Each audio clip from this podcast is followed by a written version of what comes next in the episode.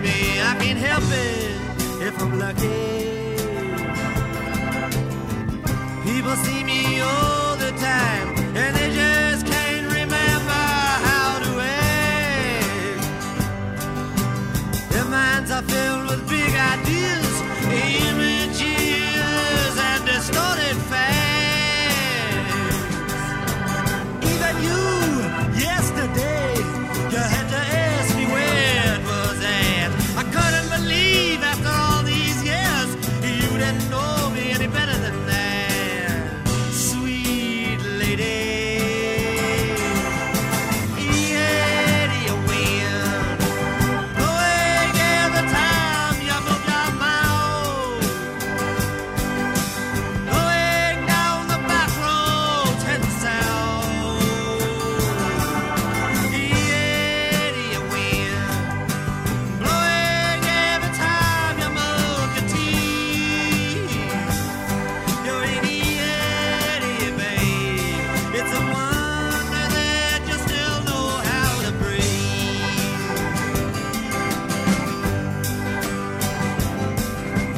I ran into the fortune teller who said, beware of lightning that might strike. I haven't known peace and quiet for so long, I can't remember what it's like. There's a lone soldier on the cross, smoke pouring out of a boxcar door. You didn't know it, you didn't think it could be done. In the final end, he won the war after losing every battle. I woke up on the roadside, daydream about the way things sometimes are. Visions of your chestnut mare shoot through my head and are making me see stars. You hurt the words that I love best and cover up the truth with lies. One day you'll be in the ditch, flies buzzing around your eyes, blood on your saddle. Yeah, do you win? Blowing through the flowers on your tomb, blowing through the curtains in your room. Yeah, do you win? Blowing every time you move your teeth. You ain't an idiot, babe. It's a wonder that you still know how to breathe. It was gravity which pulled us down, and destiny which broke us apart. You tamed the lion in my cage, but it just wasn't enough to change my heart. Now everything's a little upside down. As a matter of fact, the wheels have stopped. What's good is bad, what's bad is good. You find out when you reach the top. You're on the bottom. I noticed at this ceremony your corrupt ways had finally made you blind. I can't remember your face anymore. Your mouth has changed. Your eyes don't look in mine. The priest wore black on the seventh day and sat stone faced while the building burned. I waited for you on the running boards near the cypress tree while the springtime turned slowly into autumn. Idiot wind blowing like a sucker around my skull. From the Grand Coulee Dam to the Capitol. Idiot wind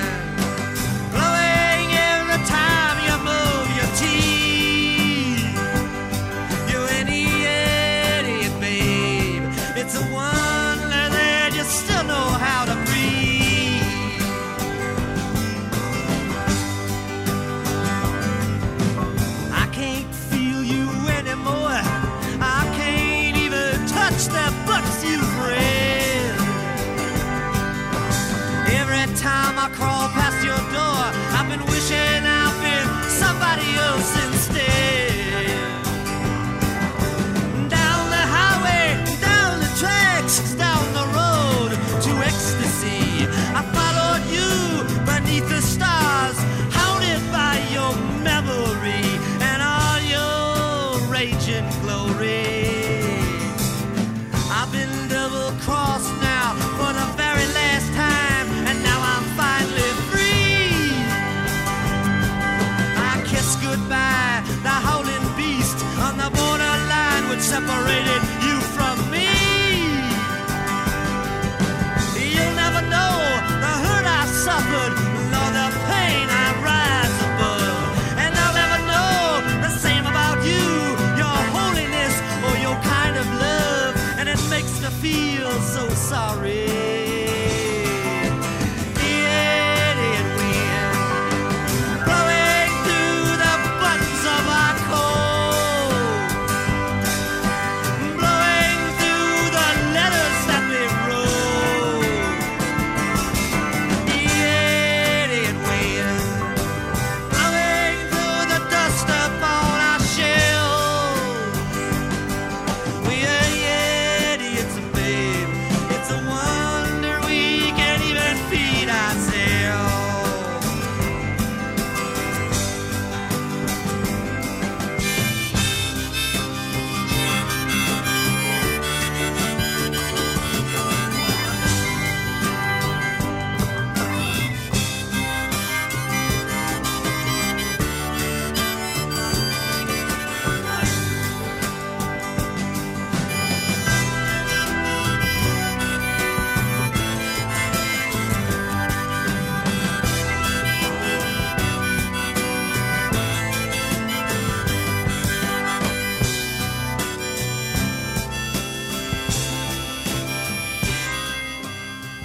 lytter til Portrætalbum på Radio fire. I den her uge, der er min gæst, journalist og forfatter Morten Sabroe.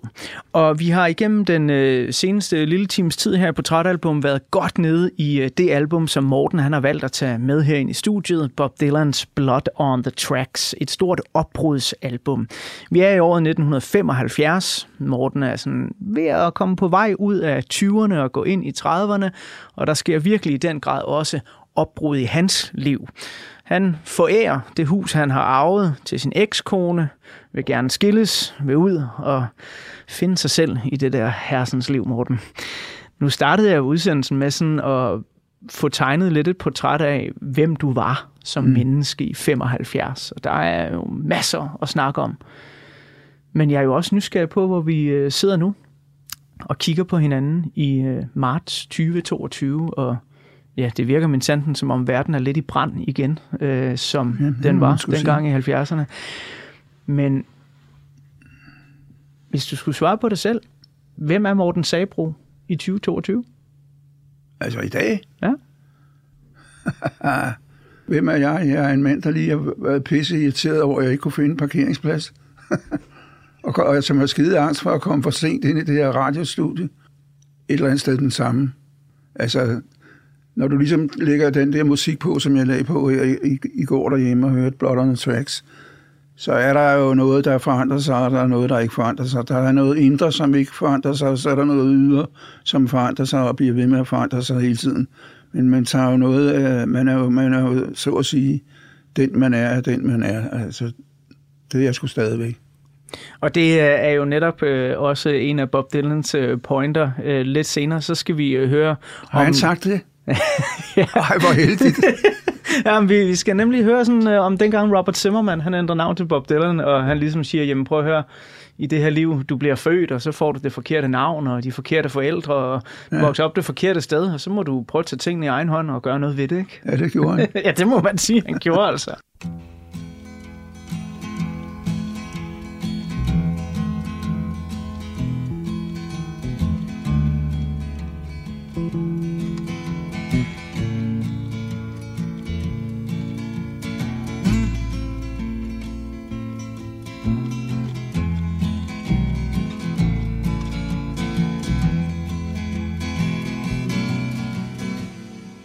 Jeg har det sådan, at øh, især i mine teenageår, de formative år, og sådan godt op i tyverne, øh, der var musik en meget stor kraft i mit liv. Det, det rørte mig virkelig mm. voldsomt. Mm. Altså det, det er de år her, hvor jamen, et album kunne ændre mit liv, og, mm. og det mener jeg faktisk i ramme alvor. Det, det kunne virkelig gøre noget. Og jeg prøver lidt at holde fast i den med, at musikken stadig skal kunne have den kraft, lige meget hvor gammel jeg bliver. Jeg er mm. blevet enogfyrre nu, mm. og der er en masse ting, der er faldet på plads. Der er også en masse ting, der ikke er faldet på plads endnu.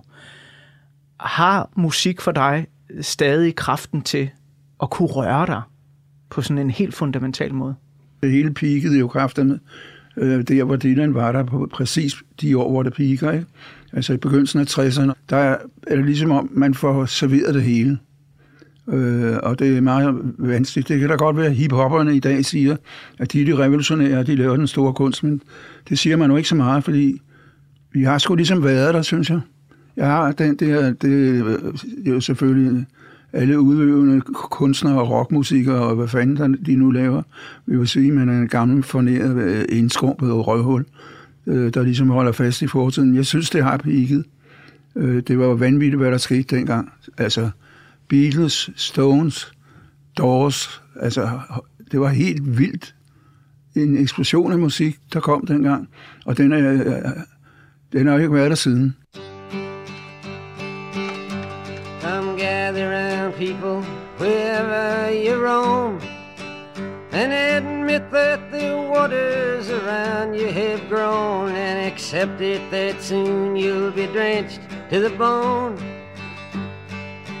If your time to you is worth saving, then you better start swimming or you'll sink like a stone, or the times they are a-changin'.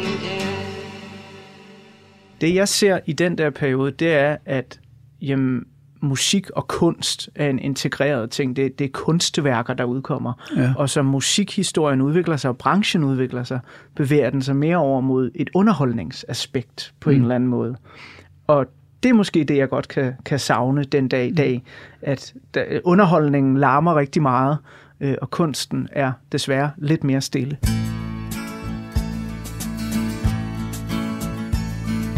Vi kommer til at tegne et, et miniportræt af Bob Dylan senere, men lige for nu, inden jeg fortsætter at snakke med Morten Sabroe om Bob Dylans femtende studiealbum Blood on the Tracks, så vil jeg lige spole tiden tilbage og forsøge at give et lille overblik over nogle af de helt vanvittigt vigtige ting, der skete i musikhistorien i nitten femoghalvfjerds.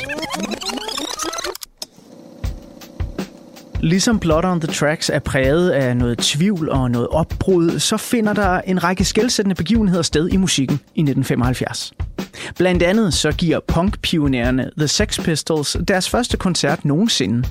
Den finder sted på Saint Martin's College i London, og det er en opvarmningschance for bandet Bazooka Joe. The Sex Pistols spiller fem numre, hvoraf tre af dem er covernumre af blandt andet Small Faces og The Who.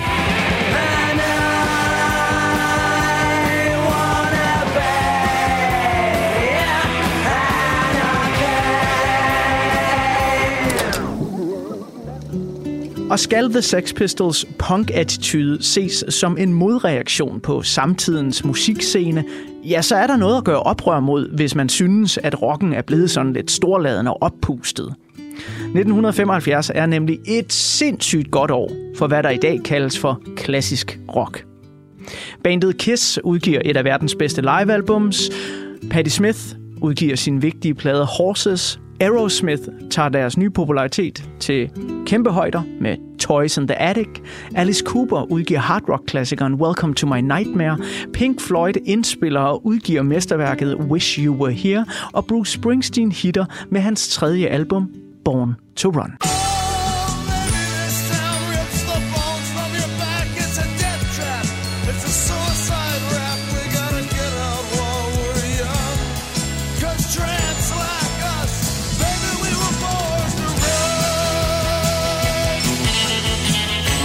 Hitlisterne i nitten femoghalvfjerds domineres både af dansable hits og storladende rockhymner. En af de mest bemærkelsesværdige uger på den britiske single-hitliste finder sted, da ABBA sparker Queen væk fra førstepladsen efter ni ugers solid succes til deres sære, nye, seks minutter lange single Bohemian Rhapsody, som ingen i øvrigt troede ville blive et hit. Men det sjove er ikke engang det faktum, at en rocksang på seks minutter med en operasektion inde i midten kan ligge nummer et i ni uger i streg. Nej, det sjoveste, synes jeg, er, at operasektionen i Queens Bohemian Rhapsody jo indeholder de nu legendariske linjer Mamma Mia, Mamma Mia, Let Me Go. Mamma Mia, Mamma Mia, Mamma Mia, Let Me Go. Og ved du, hvilket ABBA-nummer, der skubbede Queen væk fra førstepladsen? Korrekt. Storhittet Mamma Mia. Mamma Mia, here I go again. My, my, how can I resist you? Herhjemme i Danmark, der skrives og udsendes der også hits og albums i nitten femoghalvfjerds, som den dag i dag er blevet en del af dansk kulturarv. En ung Anna Linnet skriver nummeret Smuk og Dejlig, Shubidua udsender deres andet album, og Gasolin får ligesom Queen et stort hit ud af en sang, som ingen rigtig troede på. Det sker, da de udsender deres femte album, Gas fem, og sangen Rabalderstræde hurtigt viser sig at blive et kæmpe nummer for Kim Larsen og kompagni. Rabalderstræde er en gade, hvor en slet, slet ikke for valget, for der er smule. Men om dansk musik overhovedet betød noget for den søgende sjæl, forfatteren Morten Sabroe, som er gæst i den her uges udgave af Portrætalbum, jamen det må du lige vente lidt med at finde ud af. Fordi først, der skal vi have endnu et af de helt store numre fra Blood on the Tracks. Det her er nummeret Shelter from the Storm.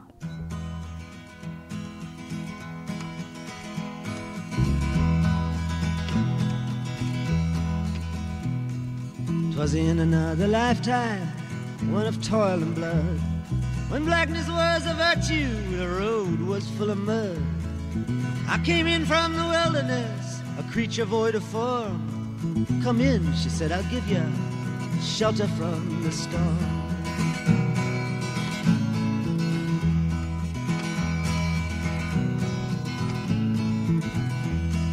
And if I pass this way again, you can rest assured I'll always do my best for her, on that I give my word.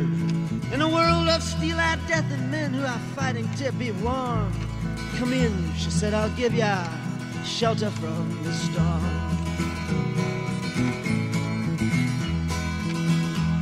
Not a word was spoke between us, there was little risk involved. Everything up to that point had been left unresolved. Try imagining a place where it's always safe and warm. Come in, she said, I'll give you shelter from the storm.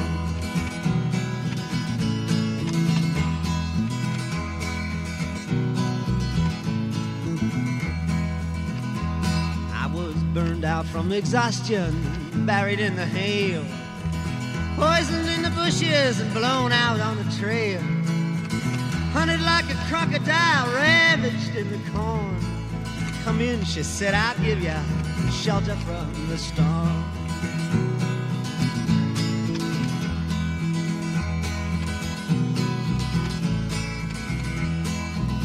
Suddenly I turned around and she was standing there with silver bracelets on her wrists and flowers in her hair. She walked up to me so gracefully and took my crown of thorns. Come in, she said, I'll give you shelter from the storm.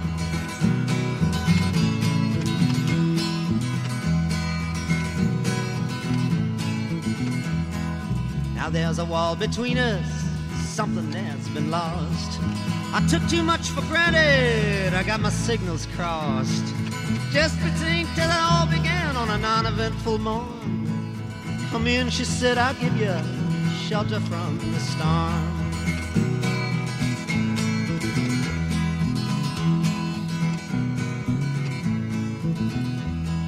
The deputy walks on hard nails and the preacher rides a mount. But nothing really matters much, it's doom alone that counts. And the one-eyed undertaker, he blows a feudal horn. Come in, she said, I'll give ya shelter from the storm.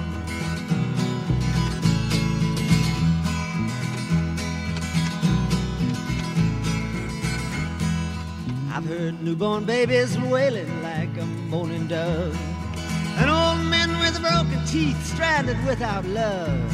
Do I understand your question, man? Is it hopeless and forlorn? Come in, she said, I'll give you shelter from the storm.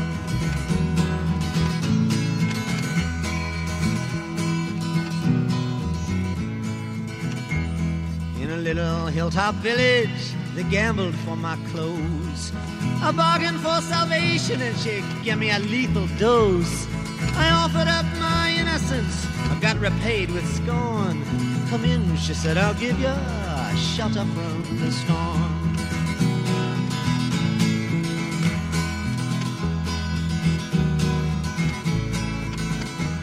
Well, I'm living in a foreign country, but I'm bound to cross the line. Beauty walks a razor's edge, someday I'll make it mine. If I could only turn back the clock to when God and her were born. Come in, she said, I'll give ya shelter from the storm.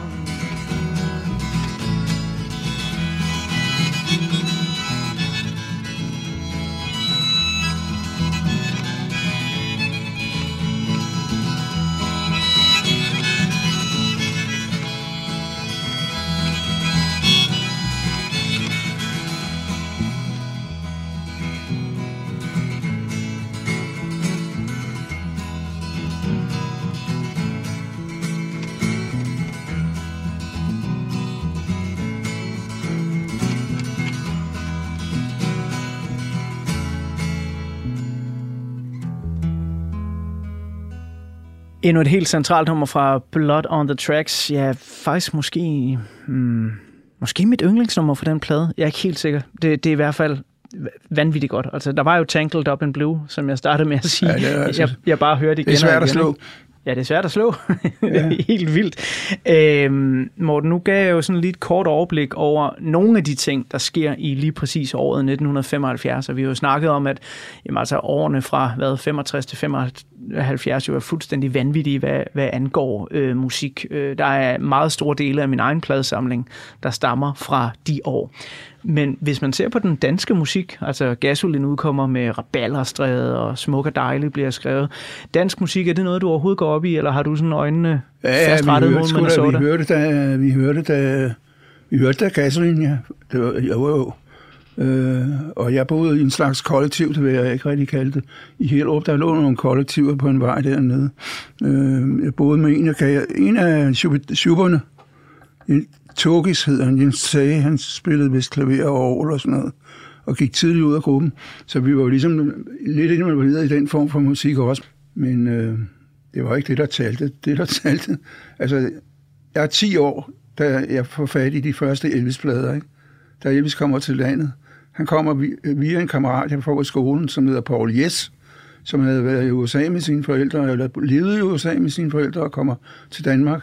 Og han havde nogle af de der L P'er med, som du ikke kunne købe i Danmark på det tidspunkt. Jeg var ti og blev fuldstændig besat af Elvis Presley, og det er ti syvogfyrre, det er så der i halvtredserne, ikke? Og han er, ligger jo før Dylan, men han ligger jo alligevel som den gud, Dylan gerne egentlig beundrer højst af alle musikere, ikke? Og jeg beundrede jo fandme Elvis på samme måde, som jeg beundrede Dylan. Jeg fik min mor til at tage mig ned til damefrisøren i Klampenborg og få farvet sort hår, fordi jeg synes, jeg så for herrens ud med det blonde lort, jeg løb rundt med. Hvad sagde din mor til det? Jeg var skide forkælet, så det, gjorde, det fik jeg selvfølgelig lov til.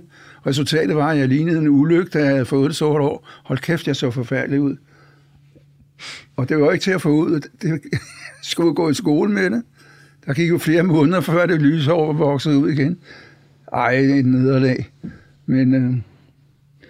Det var, det, det var sådan, jeg gik ind i, i, i noget, noget af det der musik, og, og egentlig også sådan, jeg gik ind i noget af den filmkultur, som også kom til at betyde enormt meget for os. Altså, når man så James Dean i Vild Blod eller i øh, Øst for Paradis, så var der jo en hundrede procent identifikation, som øh, var enorm. Som, ja, altså, jeg blev slugt af det. Det gjorde simpelthen. There are places I remember.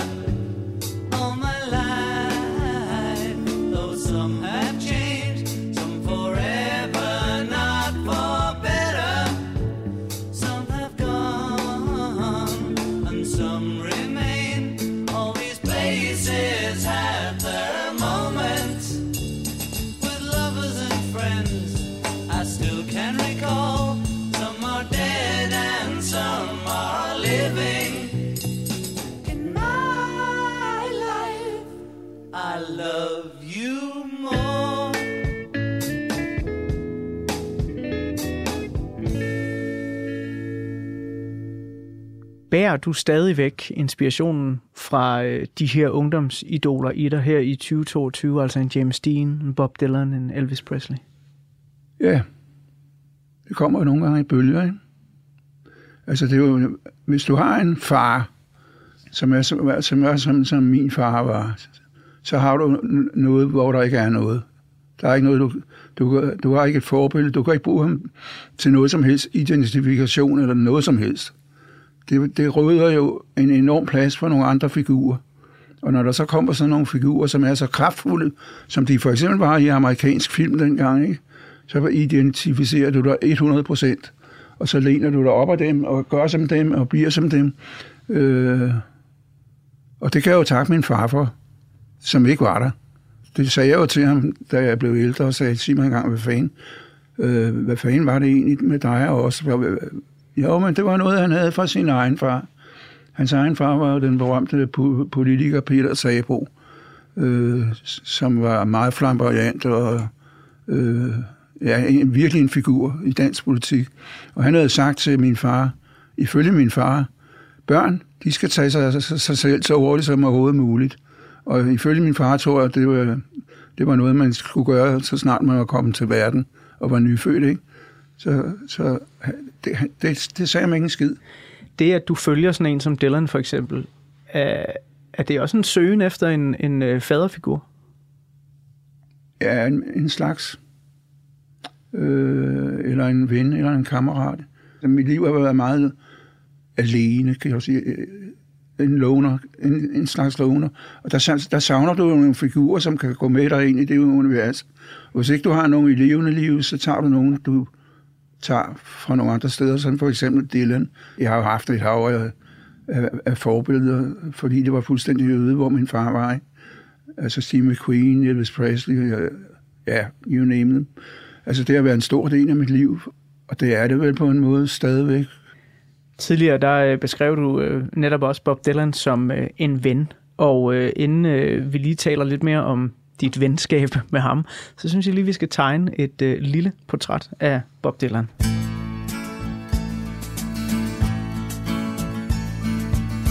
Måske så ved du allerede alt om Bob Dylan, eller måske så har du aldrig helt fattet, hvad der dog skulle gøre, at han og hans enorme sangkatalog igen og igen fremhæves som noget helt særligt. Uanset hvad, så får du her sådan lidt faktuel krassen i overfladen. For ærligt talt, venner, hvordan skal jeg gøre det her? Og forsøg at give dig sådan en lille bouillonterning af Bob Dylan på et par få minutter. Det virker altså som sådan en håbløs og næsten uoverskuelig opgave. For alle Dylan-elskere, og jeg er selv en af dem, har deres egne personlige favoritter.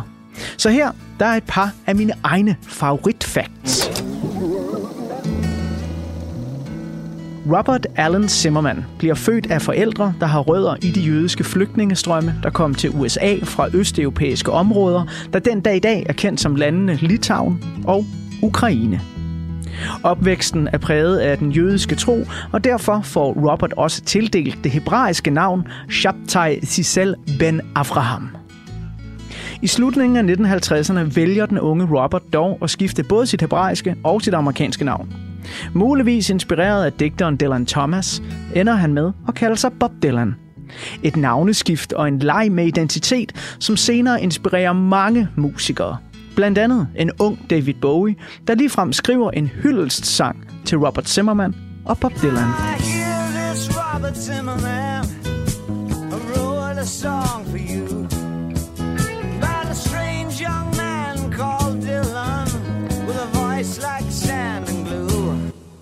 I begyndelsen inspireres den unge Dylan af folkemusikere såsom Woody Guthrie. Og med tiden så bliver han en af de amerikanske sangskrivere, der beviser, at den akustiske guitar kan bruges til at inspirere til forandring. Det gør han blandt andet på albummesterværker såsom The Freewheeling, The Times They Are A-Changin' og Another Side of Bob Dylan. Mothers and fathers throughout the land. And don't criticize what you can't understand. Your sons and your daughters are beyond your command. Your old road is rapidly aging.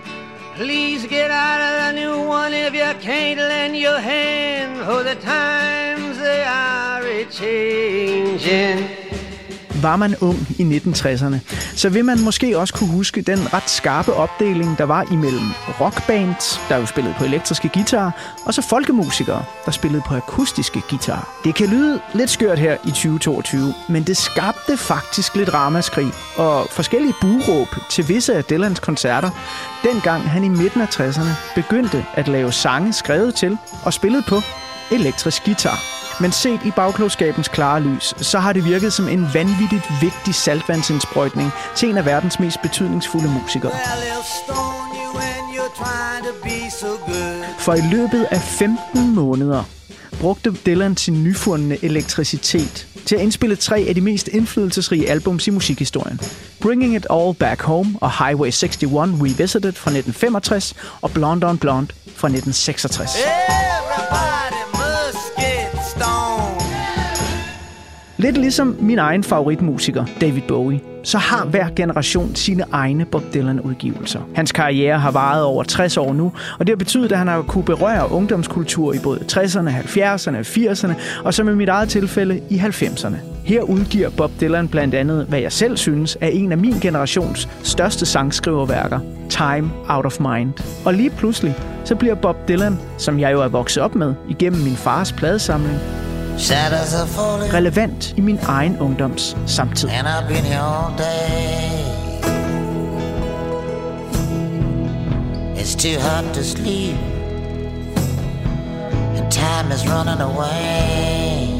hvad mangler jeg så at nævne nu? Meget. Men jeg kan da nævne, at jeg selv fik lov til at blive oppe til efter midnat, dengang min far fyldte fyrre, og de voksne de skulle høre Nashville Skyline til den lyse morgen. Jeg kan også nævne, at livealbummet Before the Flood var den første vinyl-L P, jeg selv ejede. Jeg kunne fortælle om, at Desire var det første album, jeg købte til en pige, jeg var forelsket i. Ja, hun hed Sarah.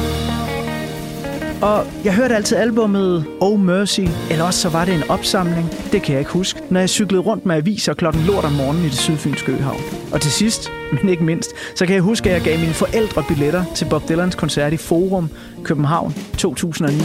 Og vi sammen nød sange fra nyere albums, såsom Love and Theft og Modern Times.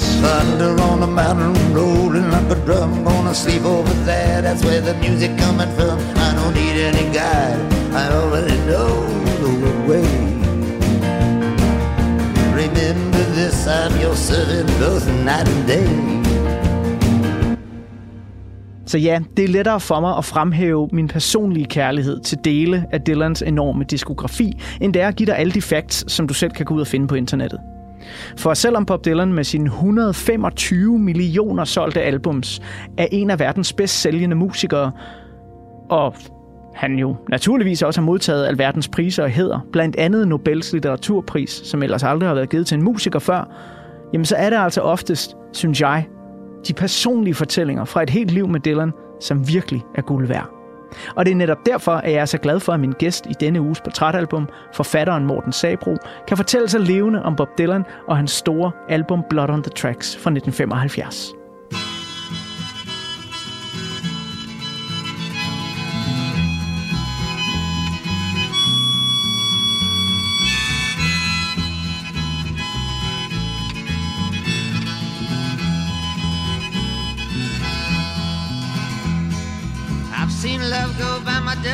It's never been this close before. Never been so easy or so slow. I've been shooting in the dark too long. When something's not right, it's wrong. You're gonna make me lonesome when you go. Dragging clouds so high above, I've only known careless love. It always has hit me from below. But this time round it's more correct. Right on target, so direct. You're gonna make me lonesome when you go. Purple clover, Queen Anne lace, crimson hair across your face. You can make me cry if you don't know. Can't remember what I was thinking of. You might be spoiling me too much, love. You're gonna make me lonesome when you go. Flowers on the hillside blooming crazy. Crickets talking back and forth in rhyme. Blue River running slow and lazy. I could stay with you forever and never realize the time. Situations have ended sad, relationships have all been bad. Mine have been like Verlaine's and Rambo, but there's no way I can compare all them scenes to this affair. You're gonna make me lonesome when you go. You're gonna make me wonder what I'm doing, staying far behind without you. You're gonna make me wonder what I'm saying. You're gonna make me give myself a good talking to. I look for you in old Honolulu, San Francisco or Ashtabula. You're gonna have to leave me now, I know, but I see you in the sky above, in the tall grass and the ones I love. You're gonna make me lonesome when you go.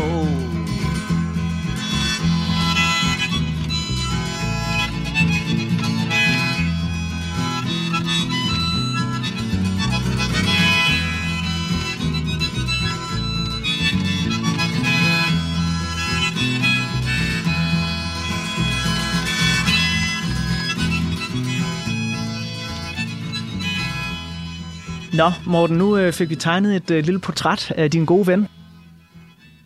Jeg kunne godt tænke mig at vide, fordi jeg, øh, jeg har det selv sådan med, med visse musikere, at de bliver venner. Det, det gjorde David Bowie, mm. øh, og det fandt jeg faktisk ud af, øh, først da han døde. Mm. Jeg var meget overrasket over, hvor... Din reaktion? Ja, jeg, jeg, jeg, altså jeg var knust.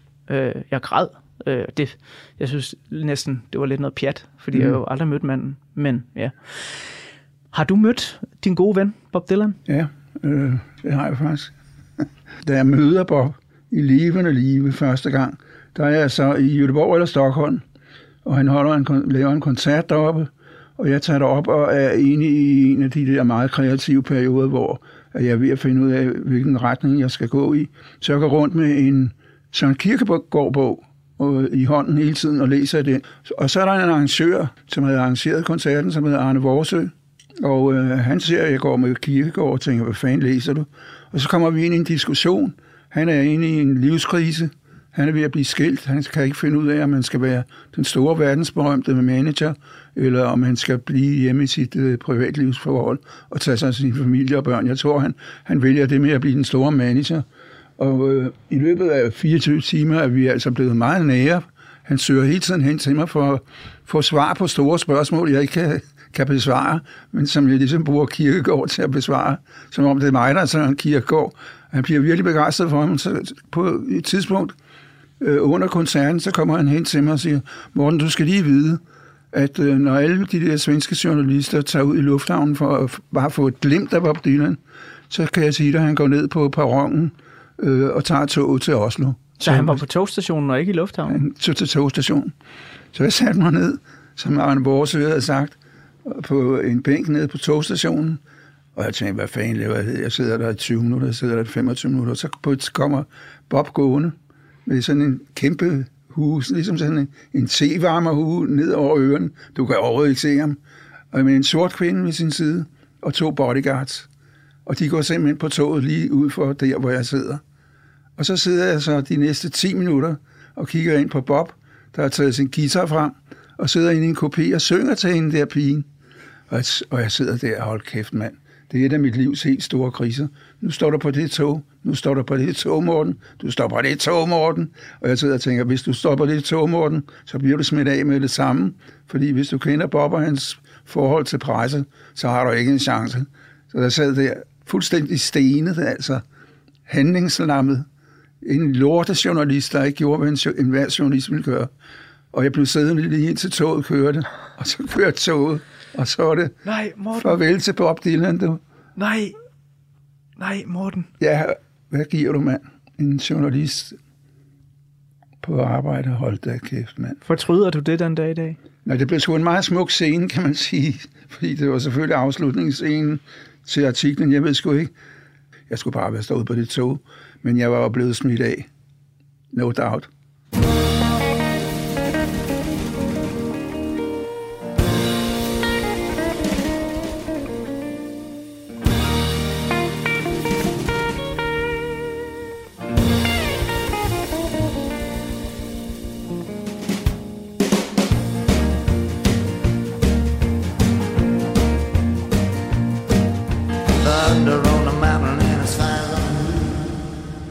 Bob Dylan live og hans sange live, er det noget, der har, har fulgt dig der gennem livet? Har du set øh, flere koncerter med ham? Ja, jeg har set en hel del. Og jeg har jo haft det sådan, altså nu er der, jeg har det lidt det der med Dylan, men øh, der er sgu ikke så mange kvinder, der interesserer sig for hans musik. Det er, det er, han er en rigtig dreng en. Altså han er, Dylans univers er jo et univers, hvor han ser på kvinder, længes efter kvinder, bliver skuffet af kvinder. Han er jo ikke en, der ligesom ser det fra kvinders side overhovedet. Det er en maskulint univers, dybt romantisk og, og nogle gange ekstremt kynisk og bittert. Men det er et univers, som kun handler om mænd og drenges syn på kvinder. Altså der er, jeg, men de der forhold, jeg så har haft med kvinder, der har det været enormt betydningsfuldt for mig, at de blev lukket ind i det univers, fordi ellers skulle jeg ikke elske dem højt nok. De skulle ind og være Dylans dylaneske figurer, øh, og det lykkedes mig egentlig med de fleste af dem. Øh, og Hvad er en dylanesks figur for dig? Det er en figur som hende i hans sang øh, Hot Chili Peppers and the Bristling Song. Dust on my face and on my cape.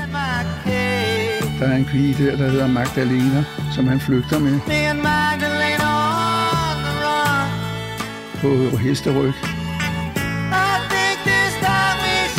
Lige den der romantiske figur, som jeg omformede de der kærester, jeg havde til. Og de skulle også se ud på en speciel måde. De skulle have sådan lidt corporate lady look. Den sidste, jeg gjorde det med, det min nuværende kone dog. Hun var skide ligeglad med Bob Dylan, ikke?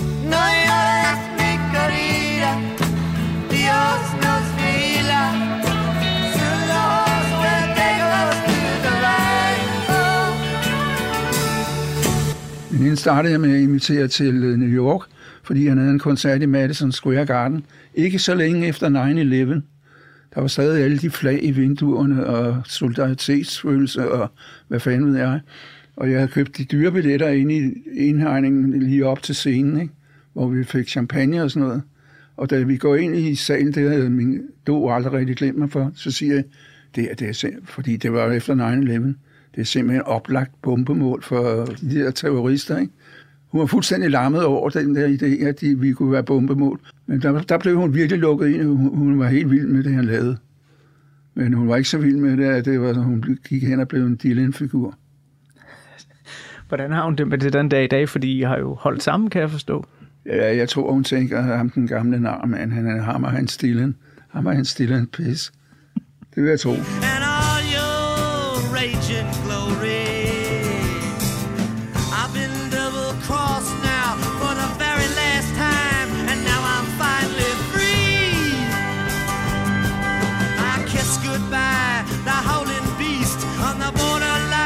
Separated you from me. You'll never know the hurt I've suffered, nor the pain I rise above. And I'll never know the same about you, your holiness or your kind of love. And it makes me feel so sorry. It, it will. Blowing through the buttons of our coat.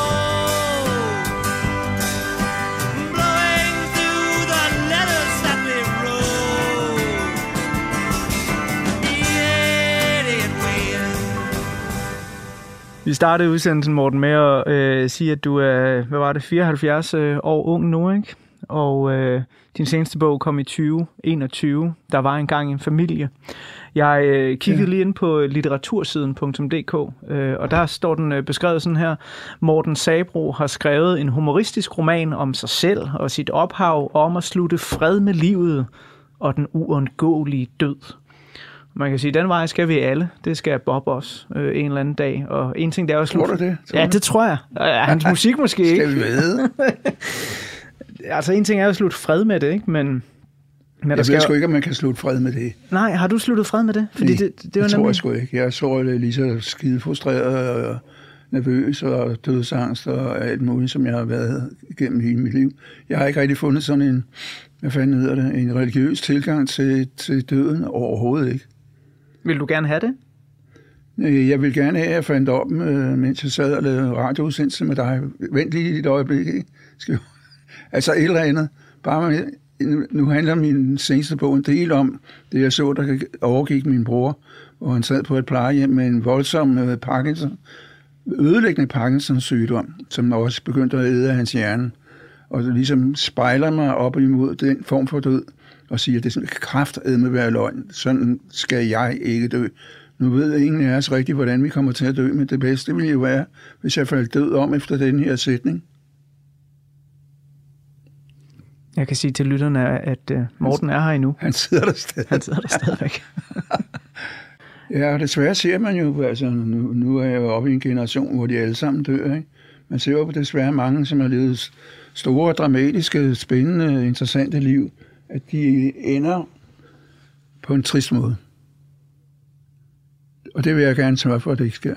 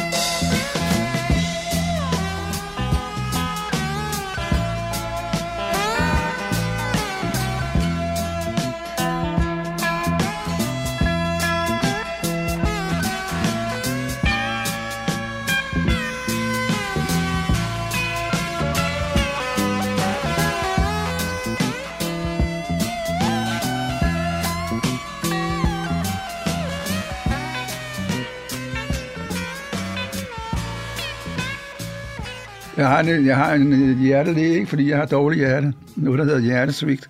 Det slår kun med en tredjedel kraft. Og da jeg kom ud til ham sidst, han har altså også humor, så bankede jeg på døren og skulle ind til en konsultation hos ham. Så træder jeg ind ad døren, så kigger han forbløffet på mig og siger, nå, du er her stadigvæk. Og du ved, jeg kender jo ikke nogen, der... Alle mennesker vil jo gerne dø på en fredelig måde. Gerne med, ved at Bob, han står på siden af sengen og synger den sidste sang for en eller et eller andet. Men øh, det, nu, har jeg, nu var jeg til stede, da min mor døde som den eneste langt ude på landet i et helvedes mørke, hvor vi ligesom var sænket ned på bunden af et forfærdeligt hav, øh, alene med hende der. Og den måde, hun døde på, det er sgu ikke en måde, jeg har lyst til at dø på. Øh, jeg vil gerne dø øh, mens jeg sidder og siger et eller andet vrøvl til en eller anden radiojournalist, der synes, at Bob Dylan er en stor kude, ligesom jeg selv gør.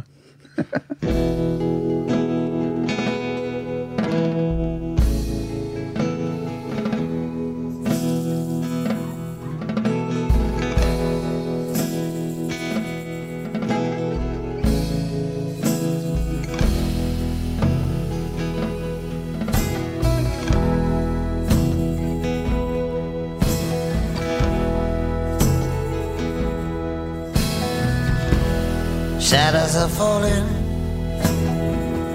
and I've been here all day.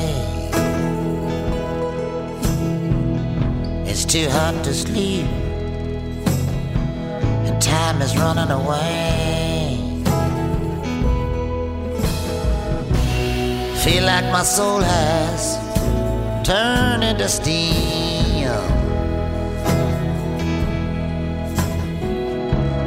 Still got the scars that the sun didn't heal. There's not even room enough to be anywhere. Morten Sabroe, tusind tak, fordi du ville være med her i Portrætalbum. Så lidt. Det gik jo fint. Vi havde, vi havde det sjovt. Ja.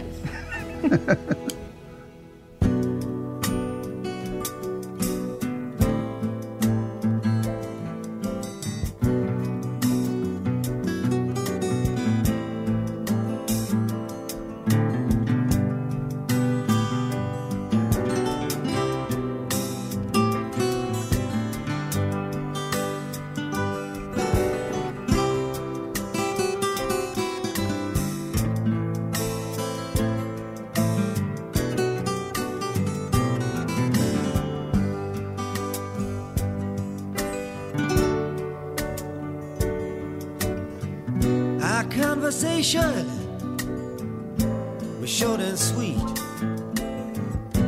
It nearly swept me off of my feet, and I'm back in the rain. Oh, and you were wrong, my man. You made it there somehow. You're a big girl now.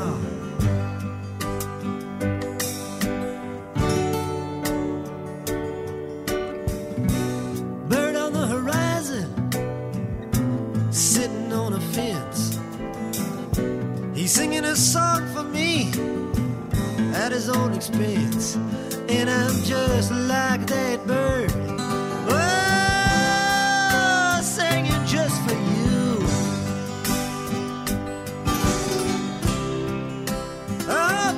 You can hear, hear me singing through these tears.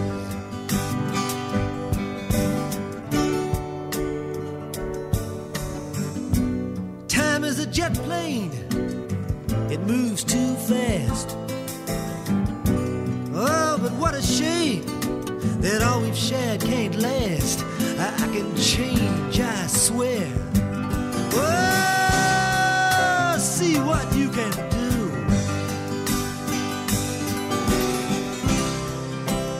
I can make it through.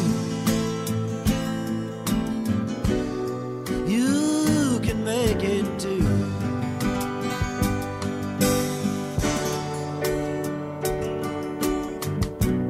Love is so simple. To quote a phrase, you've known it all the time. These days, oh, I know where I can find you.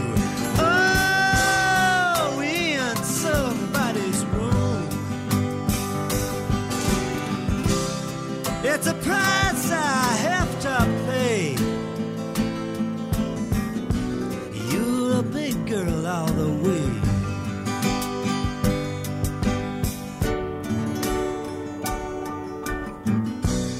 Changing the weather is known to be extreme, but what's the sense of changing horses in midstream? I'm going out of my mind. Oh, with a vein that stops and starts, like a corkscrew to my heart. Ever since we've been apart,